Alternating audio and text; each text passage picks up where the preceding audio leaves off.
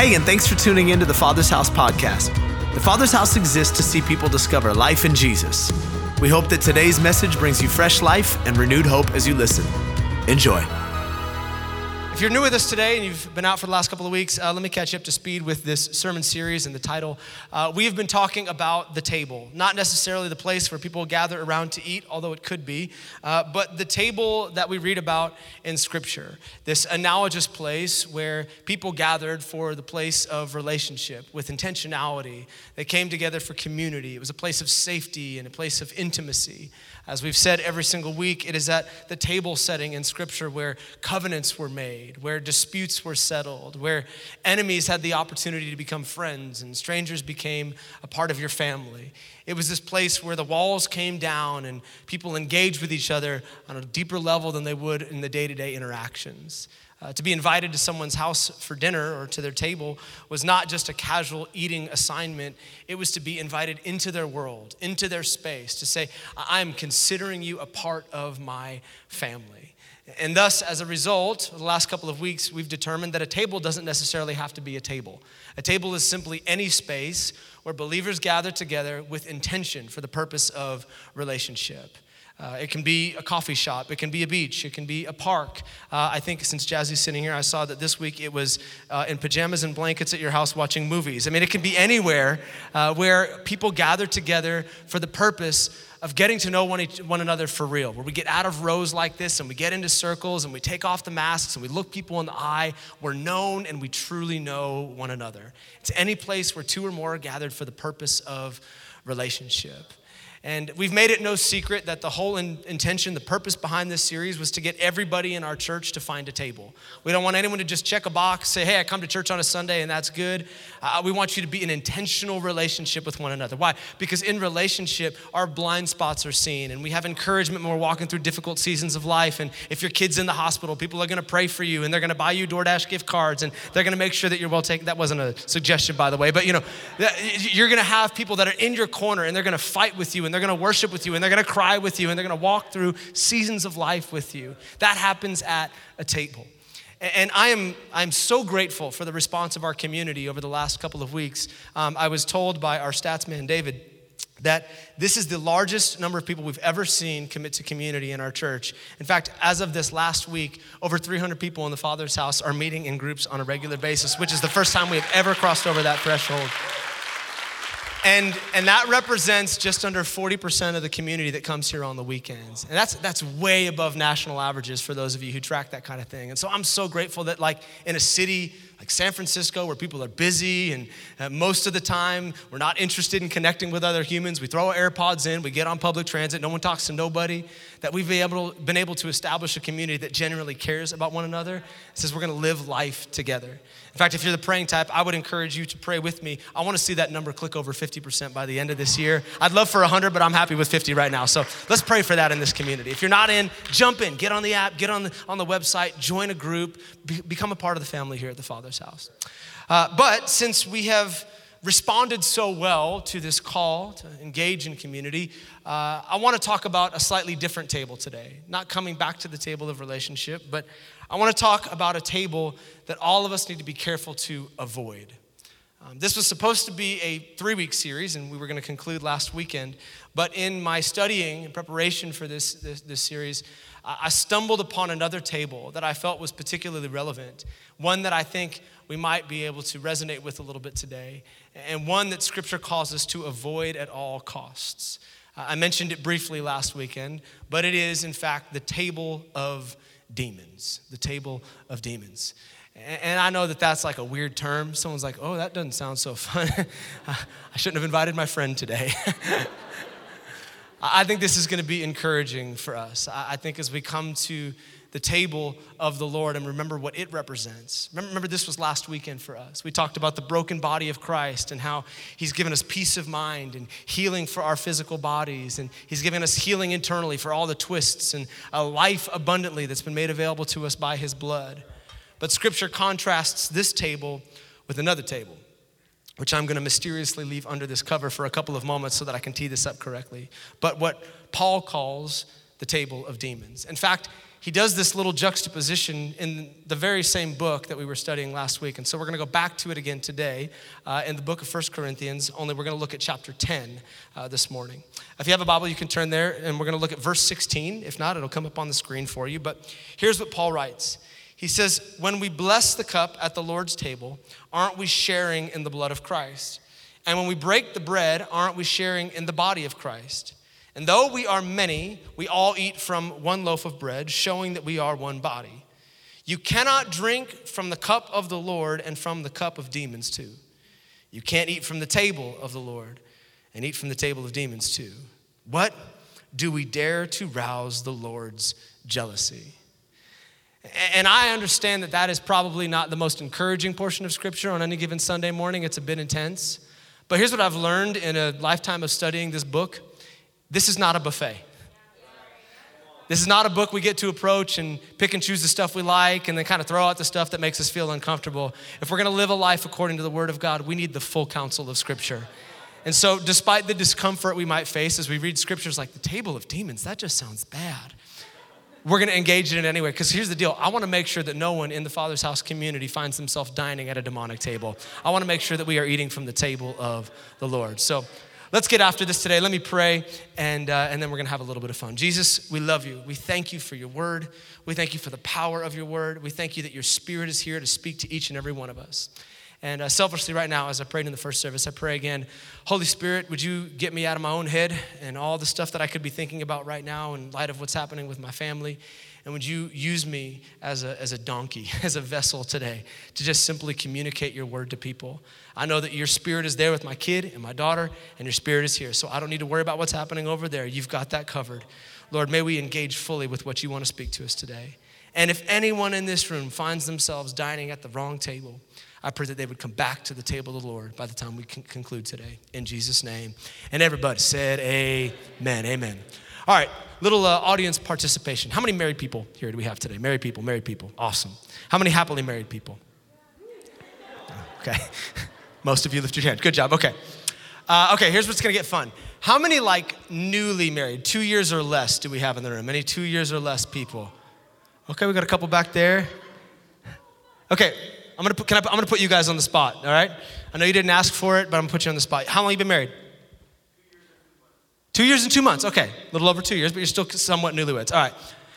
Uh, have you, like in the first couple of years of your marriage, have you guys noticed that maybe there were some expectations or some assumptions that the other person had of you and you didn't realize that and it's created some tension at times in the marriage? Have you, have you noticed that at all?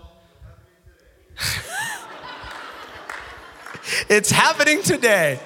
Would you care to share it with the group? No, little marriage counseling here on a Sunday morning.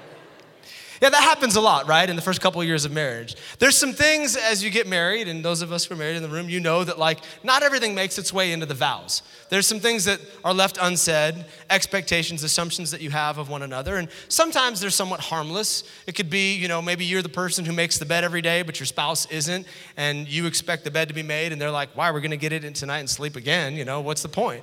Or, or maybe it's the, the dishes that you let pile up in the sink, but they always grew up in a household where you put the dish in the sink right after after you use it to keep the kitchen clean or you know as i mentioned last week you know maybe it's you had bread at every single meal like your mom provided that for you and your new mom your wife is not willing to provide that bread for you and like what the heck yeah, marriage is a bit of a learning curve. There are things that you learn, expectations that you discover post marriage that you didn't know about before. Um, I remember when we first got married uh, that my wife had some expectations of me that she had not voiced prior to marriage, expectations that uh, I was not as willing to embrace on the front end of our marriage. I discovered shortly after we were married that uh, my wife had decided for us. Anyone have a spouse that does that? Yeah. They decided, she, just, she decided for us that we were going to be a fast food free family. Gone were the days of the supersized number one and the nachos BellGrande and the two tacos for 99 cents at Jack in the Box, and all of that was gone. I was to simply enjoy what she provided for me, and that was it. And as a big fan of the Big Mac, uh, I determined that this was information that I should have been made privy to prior to our matrimony. I'm like, you didn't think it was important to talk to me about that? You're just gonna tell me now? Okay. But because I love my wife and I wanted to keep the peace in our home, um, I did my best to comply with these restrictions. However, I discovered very quickly um, that my wife's cooking at the time uh, was not enough to, to satisfy me. She's amazing now. My wife can like she can she can throw down in the kitchen. But everybody starts somewhere, right? And so we've been married for a while and things haven't always been that way. So I had a decision to make. Am I going to honor this commitment I made to not eat fast food or am I going to do a little pre-gaming on the side?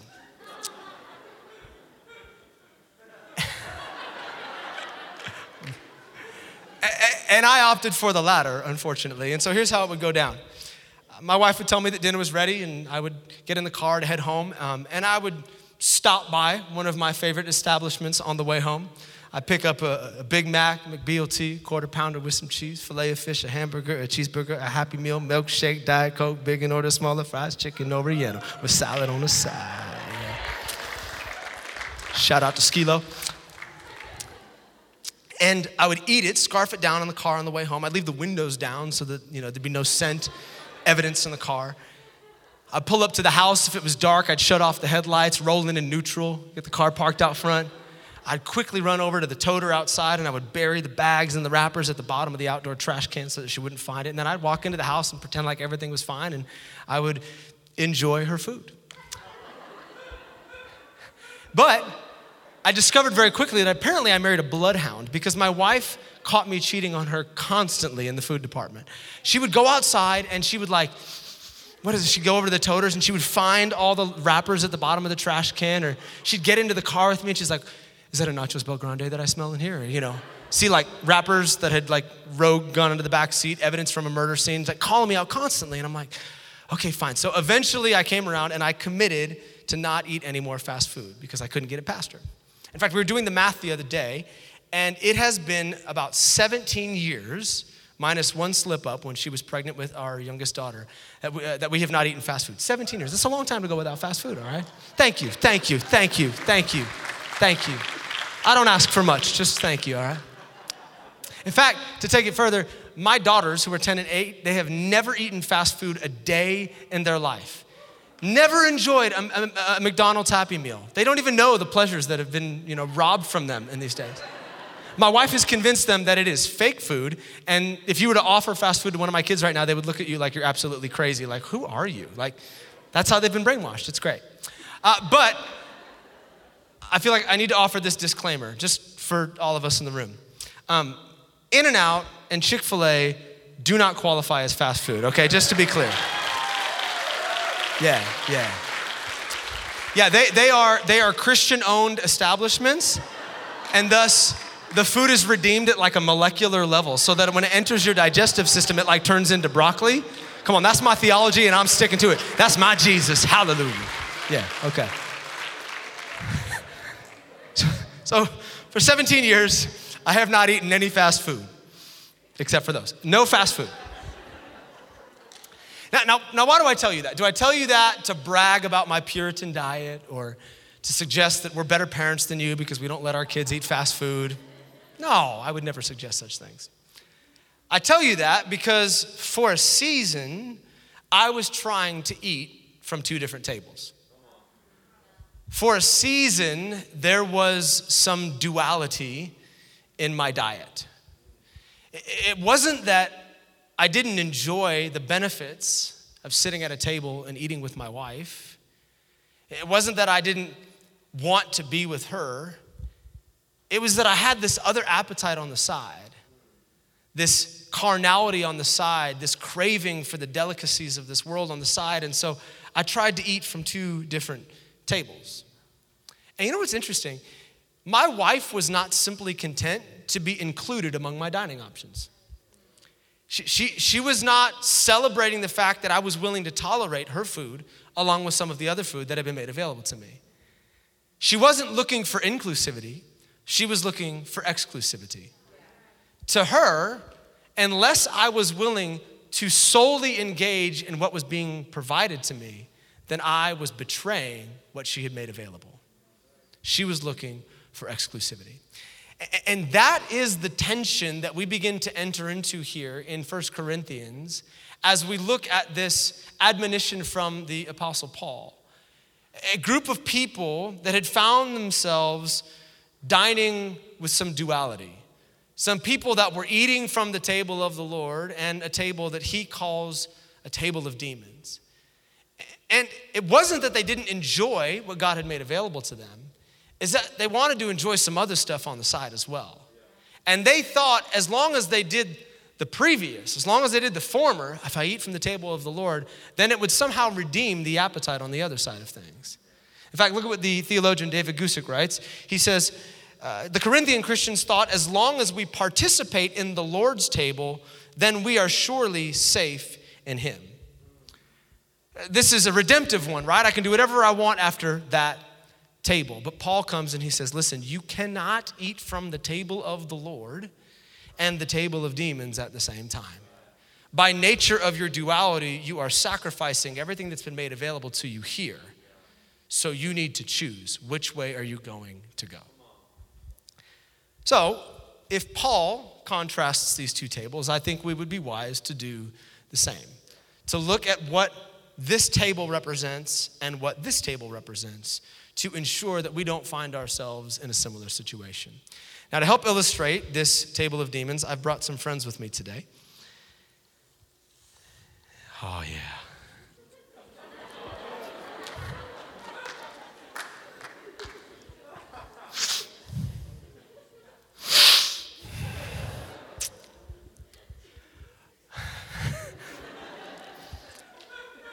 Over here, we've got all the good stuff that God has for us, all the stuff that our spirit craves. We have healing for our bodies, we have peace for our minds, forgiveness for our sins, a life abundantly, the Zoe life, a life of purpose, a life of intention, a life that matters, a legacy that goes beyond our days on this planet. Everything good that God has for us is here. At this table, we have the garbage, the stuff that we know doesn't satisfy, but somehow we continue to crave. And in those weak moments, we rush to this table and we feed our flesh to get our fix.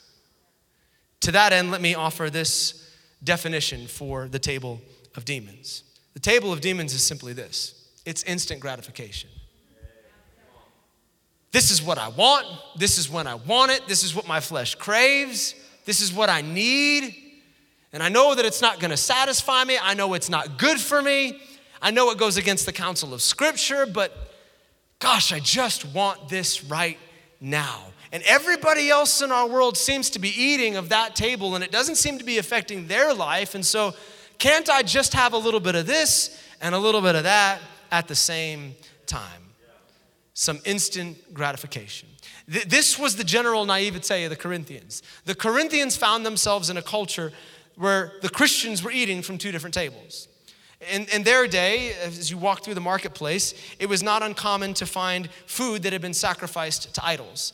Uh, there were a number of pagan gods in the Greco Roman culture Zeus and Aphrodite and Diana and all the likes. And it was not uncommon for people to sacrifice food to these gods, to have it blessed by the gods, and then they would serve that food in the marketplace to the passerbys. It was sold and used in the festivals when they all celebrated the, the worship of their pagan demonic gods. And the Christians found themselves doing something that they didn't think was a big deal. They would go to church, they would go to their group, they would eat of the table of the Lord, they would enjoy all of the benefits of his table. And then they would walk out into the marketplace and they would begin to eat of this food that had been sacrificed to demons. They were eating of both tables. Their, their general assumption being, well, hey, it's not like I'm not giving God some of me. I, I am eating from his table, I'm consuming what's been made available to me, but that's just not, I mean, there's more out there that I want as well. It wasn't that they weren't including God, it's that it wasn't exclusive. Now, I would love to hope that this is not a problem for us. I would love to believe that this is the way of the past and we all know better now. But I can't help but think that this 2,000 year old Corinthian problem is not a 2021 church problem today as well. where, where many of us find ourselves longing for, desiring, enjoying, consuming the things of God, all that He's made available. Thank you, Jesus. But then walking out of the group, walking out of church, walking into our marketplace called the world, and looking at what's been made available to us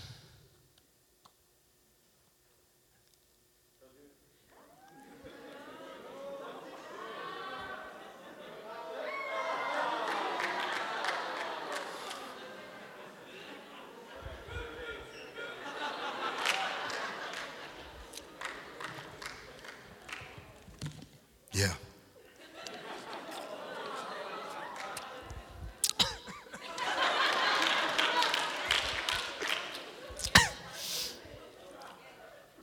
and eating from two tables, wanting all that God has to offer and wanting what the world has to offer. This whole sermon was for that moment, just so you know, okay?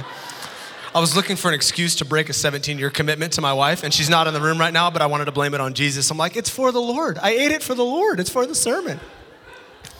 How did he die? Well, he didn't eat fast food for 17 years, and then he ate one bite, and then he ate it all week long, and now he's with the Lord. It's great. Okay. Now, because I believe this to be a present problem, I think we need to personalize this a bit. Lest we find ourselves rebuked, like the Apostle Paul rebuked the Corinthians. What does this table truly represent in our culture? How might we find ourselves dining at the table of demons? Me play out a couple of scenarios for you. Jesus, I want the peace of mind that's available to you and you. I'm grateful that this crown, it broke your brow so that I could find a mended mind, so that I can find peace. I believe what it says in Psalm 112 that I can be like the righteous that doesn't fear bad news when they hear it, but that I can be steadfast in you, that my peace is not predicated on anything that's happening around me, but it is found in Christ and in Christ alone. But I also have this appetite, this insatiable appetite for information. And I love to know what's happening in the world around me. And I find myself feasting on the news and on social media and people's opinions. And I don't understand why I, can, I can't seem to feed on all this fear, but still maintain the peace of mind that you've made available to me. I want both. Jesus, I'm grateful that this abundant life that you've made available to me includes a godly spouse. Let me, let me just speak to the single people in the room. If you have a desire in your heart for a man of God or a woman of God, that desire was put there by God. I believe that He's going to bring you the perfect partner to walk through the rest of your life together with. And it is not a, you know, the end and you're too old and it is done and you should just tap out and be celibate for the rest of your life. Come on, if there's a desire in your heart to be married, you may find that person right here in the, in the house of God. Serve the house, find a spouse. That is our mantra around here. But before you find satisfaction in someone else, you need to be satisfied in Him alone. Satisfied, yes, even in your singleness.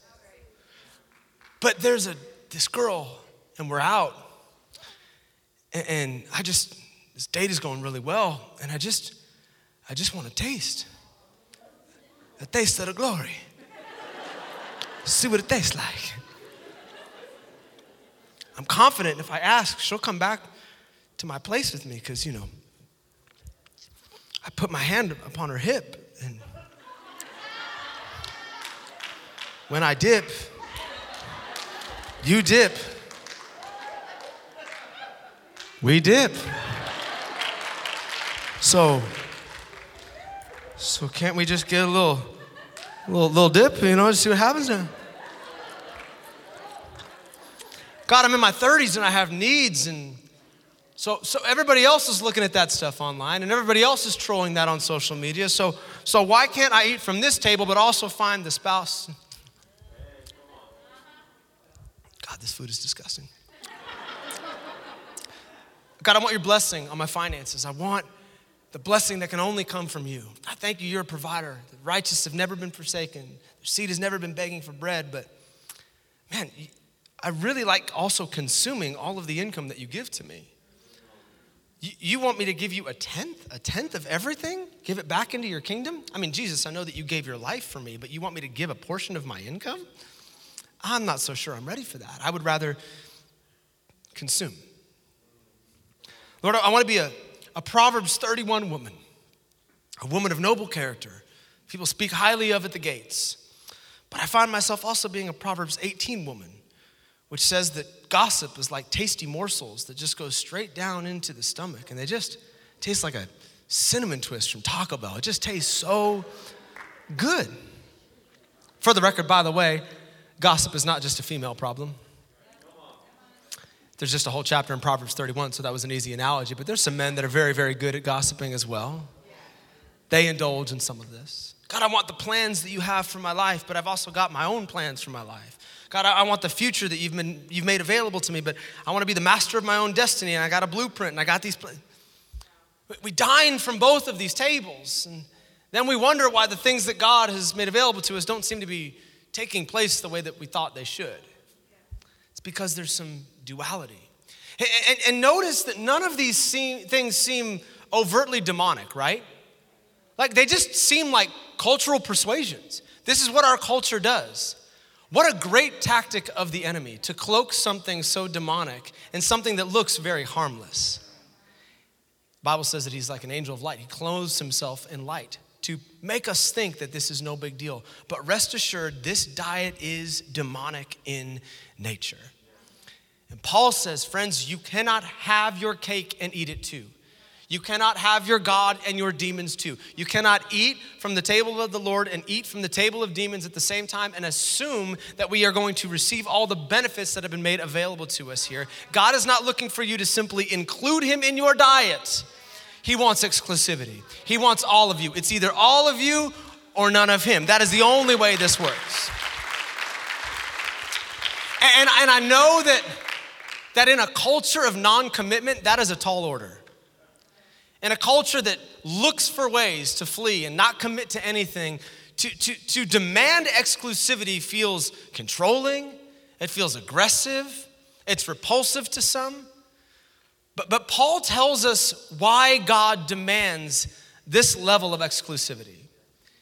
It isn't because he wants to control, it isn't because he wants to demand more of you or keep you from enjoyable things of, of life. Not at all.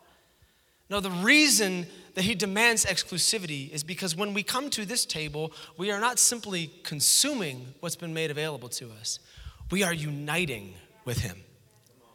We are becoming one with Christ. Come back to this, this scripture again in 1 Corinthians 10. Look at what he said. He said, when we bless the cup of the Lord's table, aren't we sharing in the blood of Christ? And when we break the bread, aren't we sharing in the body of Christ? And though we're many, we all eat from one loaf of bread, showing that we are one body. We've become one. He uses similar language about the cup in Ephesians, where he says, But now you have been united with Christ Jesus. Once you were far away from God, but now you have been brought near to him through the blood, through the cup. That is, that's marriage language right there. You'll see this analogous language all throughout the Old Testament and the New Testament to, to display what God's relationship is with his people. It's like a bride and a groom. It is like when a man leaves his family and he's married to his wife and he's no longer an individual, but the Bible says that the two have become one person, one flesh. They are not divided any longer, but they are now one. In the same way, when we come to the table of the Lord and we eat of him, we become one with him. Let me say it like this when we eat the bread, we become the bride. Not like physically eating this bread and suddenly we become something. It's the act of faith of uniting with Christ, and we become the bride of Christ, as the Bible tells us we are. And that might feel uncomfortable to some of you, especially the guys in the room. You're like, oh, I ain't no bride. I'm a man. but yes, even you with a beard and tats and buff, you're a bride. That's what the Bible calls us the bride of Christ. And I have never met a groom that is simply looking for a bride that's willing to include him among her lovers. I have never met a man that was like, you know what? She's faithful six days a week. She gets a little sketchy on Tuesdays, but you know, I got the other six days. It's all right. What? Absolutely not. No, a groom who truly loves his bride demands exclusivity. I've been married for 17 years now. I demand exclusivity. I'm sorry. And she's been good about that, just to be clear, all right? I'm not interested in someone that's like, ah, I'm gonna see what else is out there. No, I want someone to honor the commitment and say, You and you alone am I committed to for the rest of my days until I see Jesus. That's what we're all looking for. And in the same way, in a natural relationship, we would demand exclusivity. So our groom, Christ, demands exclusivity from his bride. He doesn't want to simply be included, he wants to be your one and only. But Paul doesn't end there. He doesn't leave us simply with that truth. He actually takes it a step further. He says, Hey, just one more thing before we get out of here. Um, I need you to know if you're the bride and you're married to Christ, you kind of need to understand who you got into relationship with. I just need to warn you, he is, in fact, the jealous type. He concludes this whole section of scripture by saying, Hey, when we try to do this, live in both worlds, eat from both tables, we are rousing the jealousy of God, provoking him to jealousy. Now, jealousy sounds like a bad thing, right? Like we've been conditioned to think that relational jealousy is something that we should avoid. You hear people say, "I don't want to be with the jealous type." What they're saying is, you know, I, I, I want to, I don't want to be with somebody who's insecure and is constantly thinking that I'm going to cheat on them, and you know, I want with someone that trusts me. You know, that's that's what we think we're saying. But you know what I found?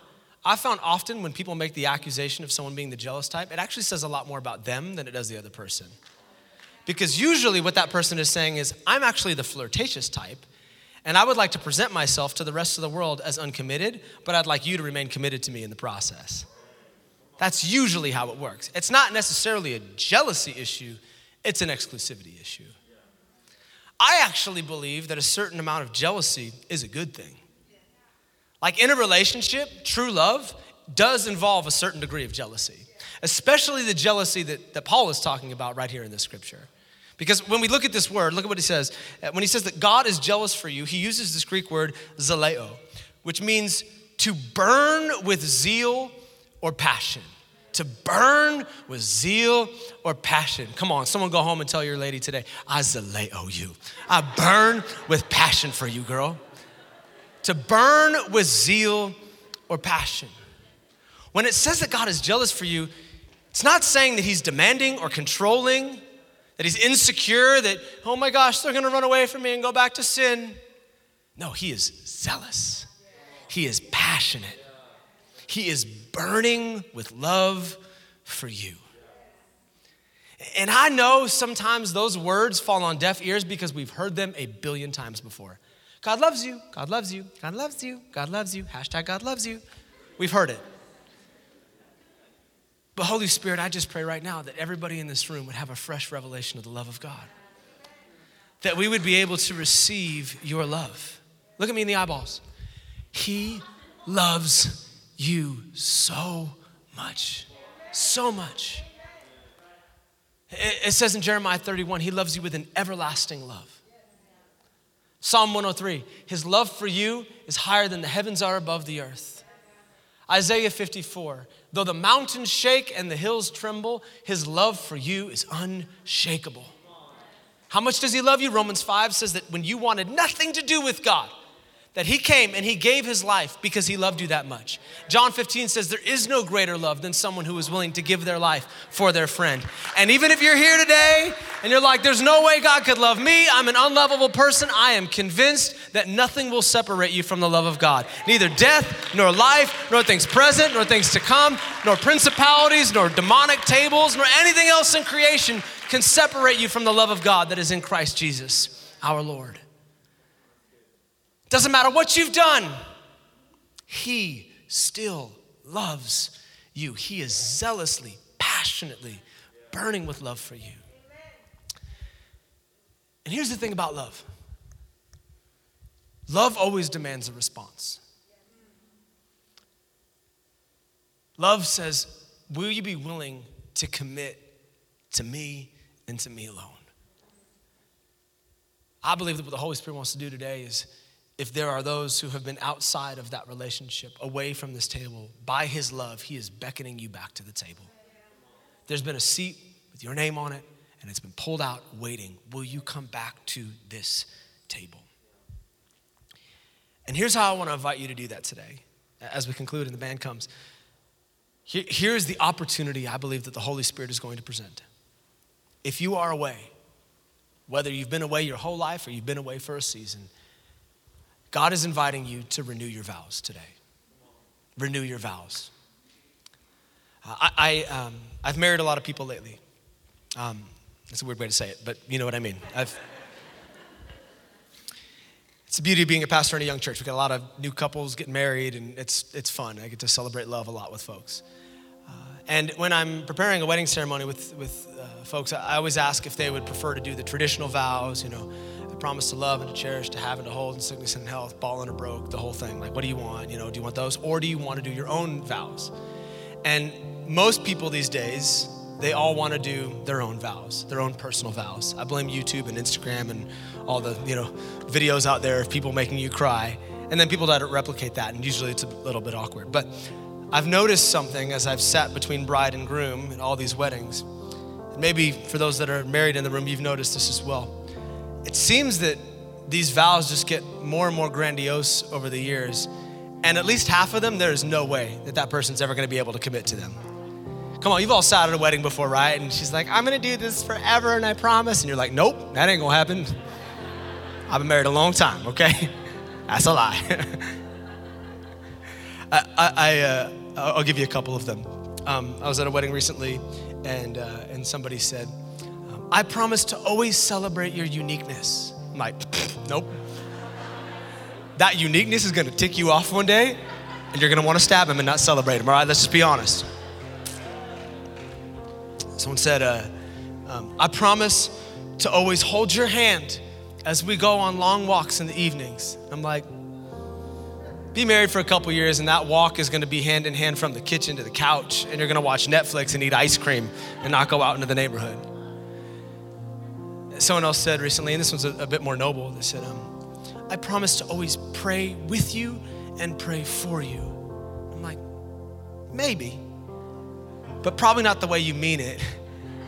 Because sometimes those prayers are going to be like, God, I, I pray you'd show her that she's being petty and unreasonable in Jesus' name, right? Come on, you married folks know what I'm talking about, right? Those vows are cute, but there is no way you're going to be able to keep those for the rest of your life. But you know what else I've noticed? I've noticed that even though people seem to break their vows to one another constantly, they still manage to stay together. I've never met a spouse that left their spouse because they didn't wake up early and make the coffee on Thursday like they promised at their wedding. I've never met a spouse that disappeared because they didn't go on the walk at nighttime. It seems as though love is greater than broken vows. When vows are broken, people can stay together because that's what love does. Love commits again and then again and then again and again and again and again, regardless of how many times it falls short. And maybe you are here today and you have a catalog of broken vows that you have made to God. God, I promise I'm never gonna do that again. I'm never gonna go down that road. If you get me out of this, I'm gonna serve you the rest of the days of my life. Broken vow, broken vow, broken vow. And you're wondering, if there is still an option to be united with this one whom you've broken your vows towards. I want to tell you as we conclude, his love is greater than your broken vows. Love commits again. His mercies are new every single morning. Though the righteous fall, they will get back up. He is not holding anything against you and you can commit again today. You can renew your vows today. You can renew your vows on Tuesday. You can re- renew your vows on Thursday. Even those of us who've done a whole lot of this, you can renew your vows again. Because love is greater than broken vows. And that's what he's inviting us into. In fact, that's, that's the moment I wanna, wanna make available to anyone who needs it today. Would you close your eyes and bow your heads? If you're here this morning and you say, hey, Tim, I, I am one of those that has been away from the Lord's table. Uh, maybe you've never sat there. This idea of a God that loved you so much that he gave his life for you is something that was foreign to you up until a few moments ago, or maybe you've known this forever, but You've been living your own way and you're far from God and you know you need to come back. You need to renew that vow to Him. I want to pray with you before we conclude. Before we pray, I want to ask if you'd be bold for just a moment. You'd lift your hand and you'd look at me because I want to pray with you all week long. Thank you. I got you right there. If that's you today and you need to make that decision, yes, yes, right over there. Got you right there. Got you right there. Yeah, right there. Yes, right over there. Got you up in the rafters over there. Come on. Yeah, yeah, yeah, yeah, yeah. Awesome. A lot of people saying yes today. Here, I'm going to lead you in this simple prayer. You can say it in your heart. Say, Jesus, today I'm coming back to your table. I thank you that you've given your life for me. And in exchange, I give you mine. I repent of my sin. I repent of going to the wrong table. But today, I thank you for your forgiveness and a new start. Help me to be your disciple, to walk in your ways from this day forward until that moment where I see you in heaven. And you look me in the eye and you say, Well done, good and faithful servant. Enter into the joy that has been set before you. Today, I receive all of you, and you have all of me. In Jesus' name, amen. Amen, amen, amen, amen, amen,